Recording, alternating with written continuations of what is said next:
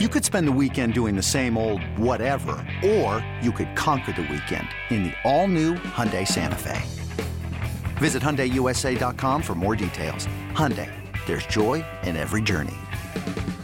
This episode is brought to you by Progressive Insurance. Whether you love true crime or comedy, celebrity interviews or news, you call the shots on what's in your podcast queue. And guess what? Now you can call them on your auto insurance too with the Name Your Price tool from Progressive. It works just the way it sounds. You tell Progressive how much you want to pay for car insurance, and they'll show you coverage options that fit your budget. Get your quote today at progressive.com to join the over 28 million drivers who trust Progressive. Progressive Casualty Insurance Company and Affiliates. Price and coverage match limited by state law. This is the Fly the W670 podcast. Don't forget to listen, download, review, most importantly, subscribe to our podcast. And in this segment, Crawly's talking to Tommy Birch of the Des Moines of the Des Moines Register. Joining me now on the Fly of the W podcast, we have our old friend Tommy Birch from the Des Moines Register. Tommy, how you doing today, buddy? Doing pretty good. Uh, kind of lonely. The Iowa Cubs are in the midst of a 12 game road stand, so uh, it's uh, it's going to be a while before I see any baseball in Des Moines. Yeah, they were just finished up a series in Indianapolis, and you know it's it's been interesting because obviously there's a lot of movement going on between the Chicago and the I Cubs. So you're kind of like in the middle of watching this whole storm kind kind of happening right here. Now, you wrote an article that interested me the other day about uh, Kyle Hendricks and his trip to Chicago. He just came to Houston the other day but for people that weren't aware, Kyle Hendricks obviously had a shoulder issue that was going down, and he was shut down last season. When was it? Right around June, July ish? Yeah, somewhere around there. And you know, it's just been weird because you know, ever since Kyle Hendricks has come up, he's really kind of been a you know Mr. Dependable in the bull in the uh, rotation, and so it's been a while since Kyle's been throwing, and he was down in Iowa, and of course, there's going to be some time that kind of takes to adjust. But man, with the way that we see the pitching here in Chicago, especially with Jameson mm-hmm. You you know everyone's just kind of clamoring to get Kyle Hendricks back up. What did you see that changed from when he went to go visit Tommy Hotovy up in Chicago? Results. I mean, for you know, kind of the novice baseball expert like myself, you know, I've been watching baseball my whole life. I'm not the the pitching gurus of Tommy Hotovy and Ron Villone, but uh, Kyle had actually told me when he went back to Chicago, they looked at some film of one of his outings from 2016. Um, I think it was two or sometime during his past. They went back, looked at one of his old starts when he was really at his best, and they um, had one of his starts from when he was with Iowa and overlaid the video. I could tell his timing was off, and essentially. Um, he was kind of rushing everything, and that kind of threw everything out of sync for him. Where his fastball wasn't going where he wanted to, his off speed stuff wasn't going everywhere uh, he wanted to, which is just absolutely vital for Kyle Hendricks, who does not have um, really electric stuff that's going to just overpower everybody. As we all know, he relies so much on location, location, location. So that little bit of timing was just throwing everything off. He came back to Iowa, um, slowed down his delivery a little bit more, got it to where he wanted it to be, started hitting his spots. And what we've seen are uh, three really good outings out of him. Um, ever since that that trip back to Chicago where he's looked great. I would say the only thing that's kind of missing is kind of building up that pitch count, building up that stamina. He's getting better and better with it. Um, his last outing in Indianapolis was much better, where you know he pitched into the sixth inning again. But um, you know, I, I think it's still um, one of those things where he's still trying to get back into that full game shape moving forward. Yeah, he went six innings pitched. He gave up one run, five hits, no walks, and six Ks. So hopefully the Kyle Hendricks of old, and and there, there's people wondering if maybe he even comes up to Chicago for the series uh, against the Reds, possibly. Yeah, it could be that way right now with how well he's pitching. Like I said, three straight outings where he's looked really, really sharp. You know, I think once he kind of has gotten to that that sixth inning, that's where kind of the stuff dips down a little bit more, and it's kind of like I think what you see during a typical spring training for any starter, where um, you just kind of have to build up that max, build up that stamina, and get back into a better routine, which he essentially is. And that's why I think even those first couple outings, it really wasn't a major concern by any means, where you looked at it like, okay, this is what a guy during spring training does. You know, the first couple outings, it's just about getting out there, it's just about um, getting on the mound, throwing your stuff, and um, eventually getting into a good rhythm, which is what Kyle Hendricks has done lately. Now, the Cubs made a flurry of moves uh, to start the weekend, and one of those moves was Hayden Wesneski going down to, or I'm sorry, that happened previously, but Hayden Wesneski was recently optioned to Iowa. Have you had a chance to talk to him at all, or not really? Haven't gotten a chance to talk to Hayden yet, but his stuff looked absolutely great in his first outing uh, with Iowa on the road in Indianapolis.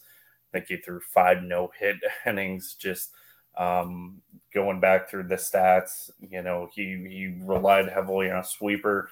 Um, I think 11, 12, 13 swing, swing and misses somewhere around there. So, um, the only concern would have been the four walks. He had four walks during that outing, but it's exactly what you want to see from a guy that is coming back down to the minor leagues after getting a demotion where he just goes out there and absolutely shoves. And kind of looked a lot like the guy that we had saw in Chicago at times this year, mostly at times at the end of last year, where um, he's just got great stuff. He's got swing and miss type stuff, and he's got flat out dominant stuff when he's on. It, I think for him, it's going to be more about finding consistency, being able to put together outing after outing, inning after inning.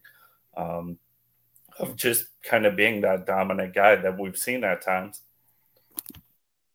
Now, another guy that that has been that was just recently sent to Iowa was optioned to Iowa was Keegan Thompson, who had just has struggled this season, and you know he was kind of taken aback.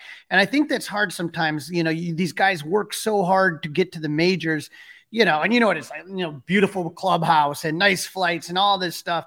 And then they got, they got that in Iowa. They've got a nice clubhouse. I, haven't been in the Iowa clubhouse not, yet. Definitely not the flights, but yeah, I mean, it's it's so tough, especially when you're a guy like Keegan Thompson who's gone up there and absolutely shoved and really um, solidified yourself as part of the plans moving forward. I think there was a point in his career where he's probably thinking like, okay, I've done my time in the minor leagues. I've done my time in Iowa. I've solidified myself as a big league uh, reliever moving forward. And I think um, this is something we have seen from Cubs players over the years. It's going to be how does he um, respond to it? And if he responds well, gets the work in, there's truly a path moving forward to have him go back up there and have great success. You know, we saw it with Ian Happ, we saw it with Kyle Schwarber. You know, we've We've seen it with a ton of guys, Christopher Morel, who have gone back to the minor leagues, done what they've had to do, gone back up and absolutely flourished. So I think for him, it's going to be embracing that time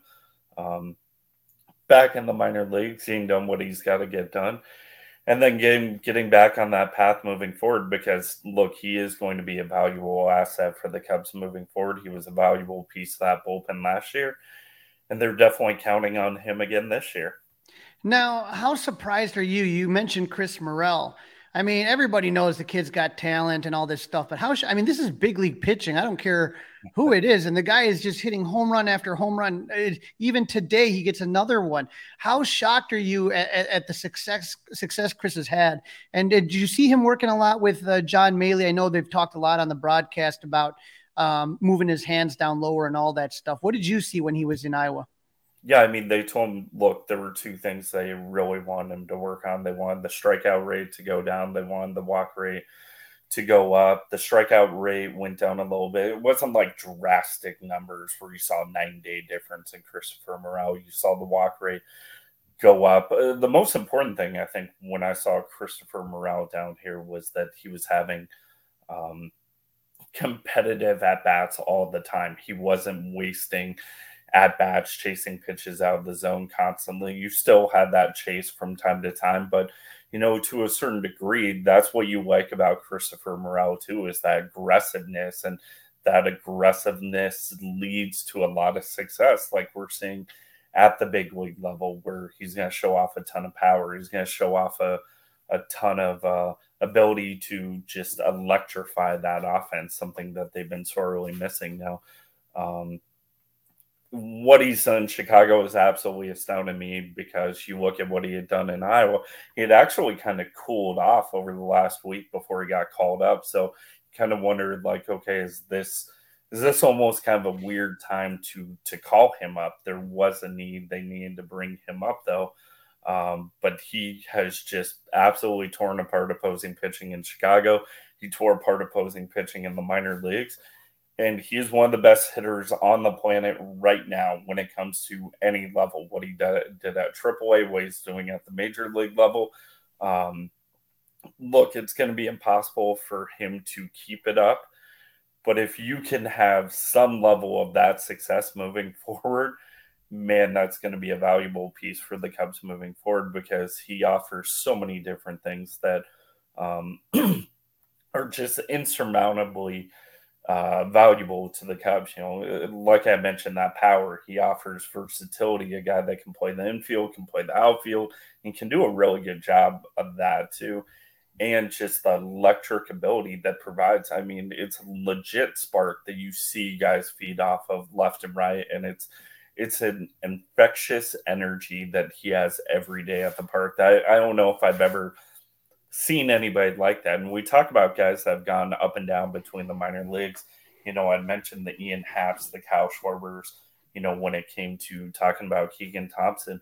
Um, you know, when Morel got sent down to the minors, he fully embraced it. He was a guy that had a smile on his face all the time. He was legitimately just happy to be playing baseball anywhere. He didn't care if he was playing baseball in Chicago. He didn't care if he was playing baseball in Des Moines. Obviously, the preference is I want to be in the big leagues, but he was a guy that was just happy to be in the lineup every day. And I'm sure you're going to be in a great mood when you were absolutely raking like he was every day. So, um, does it surprise me what he was doing? Um, not completely, but I mean, I, I would say the level that he is doing it's absolutely insane right now. Now, the the Cub fans were kind of shocked because when they made that flurry of moves this last weekend, one guy that nobody expected to come back up was Edwin Rios. And so it's kind of like, okay, Edwin Rios is back up. What was he was he doing anything in Iowa that you said, okay, I see this guy getting ready to come back up to Chicago? Yeah, I mean, he showed some power. Yeah, a couple of home runs. He had some really good at bats. He was a good clubhouse guy there. Another guy that seemed totally fine with the idea of being sent down to the minors. Um, I think a guy that totally understood the the numbers part of it and where it's blazing hot outside. You get in your car to turn on the AC to get cold air pumping, but it blows hot air out. This issue is commonly caused by low refrigerant due to leaks in the AC system. You want an easy, all-in-one solution that will restore the cold air in no time. AC Pro Recharge Kits. Make restoring cold air easy for even those with zero DIY experience in less than 10 minutes. Save time and money versus going to a shop by picking up an AC Pro Recharge Kit today. Be a pro with AC Pro. His situation was in the grand scheme of things, but probably he had a pretty good idea knowing, like, okay, the amount of experience he has, the the left handed pop that he can offer. He he probably knew, like, okay, at some point I'm going back to the big leagues, so it's probably a little bit easier to digest a demotion when you know you're going to go back up. But um, I think just the fact that he'd come down here, he had played pretty well. He had put together good at bats. He had shown power. He's a veteran. He's a guy that um, is going to be a good clubhouse presence. It didn't really shock me that he went back up. Um, just the flurry of all the moves that came all at once and the, and the, the variety of them definitely shocked me. And, um, you know, when it came to a guy like Keegan Thompson, going back to him, you know, I kind of wondered, like, okay, how long are they going to have that that patience? Now, you know, you, we were talking about Keegan Thompson, two guys that recently got called up, Jeremiah Estrada and Nick Burdi. You know, with, with Nick Burdi, we know obviously, you know, has to get the control down. We know he has the heat. He's he's he's throwing gas. But I, you know, the thing that concerns me, Tommy, and I, I mean, like I said, I'm just a guy watching on my TV, is it just doesn't seem like they give these guys chances. Like they come up and it's like I don't know if it's just managers are nervous or if they see something that I don't. But when I see Jeremiah Estrada, I, am like, why is this guy always constantly either in garbage time or after the the lead's already been given up? Like, why isn't he given an opportunity when all these other guys are failing? Yeah, I mean, I think part of it is like earning that trust when it comes to David Ross. Like, okay, we're going to put you in these situations early on. If you do well, I'm going to put you in some more high leverage situations. I'm going to give you some more opportunities moving forward, which in the grand scheme of things, yeah, it's kind of a double edged sword where you know you you want to get them experience but you're also and you're wanting them to kind of prove themselves but also like some of the situations just become really really hard to navigate through you know especially when you're coming into a blowout game or you're coming into a game where you know the bases are loaded and there's one out you know for a long time. Um the the name i always thought back to and this long before david ross this is you know, a long time ago, the the one guy who just absolutely dominated in AAA and was a lights out reliever, back into the bullpen guy for the Iowa Cubs that was constantly being tossed into really tough situations and struggled all the time in Chicago was Brian Schlitter. And I know mm-hmm. Cubs fans are probably just like cringing when they hear that name because like Schlitter would go up and just would struggle at so many different times. But part of that was the situation was dictating, like, man, he was getting put in some really, really tough situations. So, like I said, it's kind of a double edged sword where, like, one, you want to give those guys some good opportunities, but two, like, the the kind of philosophy, at least by the Cubs, when it comes to managing the bullpen, using some young, inexperienced arms is saying, like, okay, we're going to put you out there, but you got to earn those other opportunities. And to earn those other opportunities, you got to dig through some of these tough chances um, early on. Yeah, I mean, it's just, I, I, it's, it's, it's kind of tricky because I like look, I get it. If you got a really good bullpen and it's like, man, where we, you know, we'll just kind of put these guys we need. But it's like, man, it, with, with these guys, it's like it just seems like there's a different guy blowing a lead or blowing a save or blowing a hold every day. It's like, why not see what you got? You know, and, and I think to me, that's the toughest thing when you see these guys come from AAA is that like they never really get a chance to kind of get in any type of rhythm, which, you know, I mean, it, it's a good thing in one regard because it means you got talent up in the major league. But for these guys, like I think about Nelson Velazquez, it's sure. like, okay, he gets like a start and then he sits for like four days. And then it's like, okay, now you're back in against this really tough pitcher.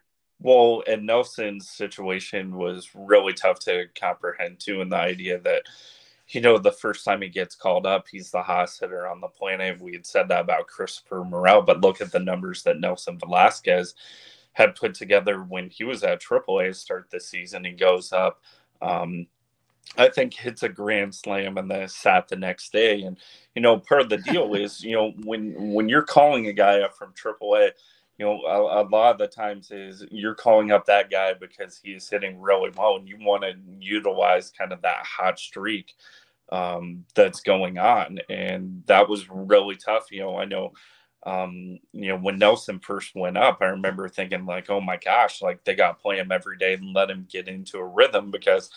Or else you are going to just cool off one of the hottest hitters in your entire organization. Um, you know, and when it comes to bullpen arms, it's really intriguing too that you look at what they do so many times in AAA. You talk about guys like Nick Burdi, um, you know, Manny Rodriguez, who's done okay at times here. You know, I think if you look at the numbers on Manny Rodriguez, they're kind of inflated by a couple of bad outings. But, you know, guys like uh, Nick Burdi, you know, they're in Iowa pitching seventh, eighth, ninth inning but then they're going up to Chicago and being exposed to a completely different type of situation. So you hear it all the time that you want things to be as normal as possible when you go up to the big league level.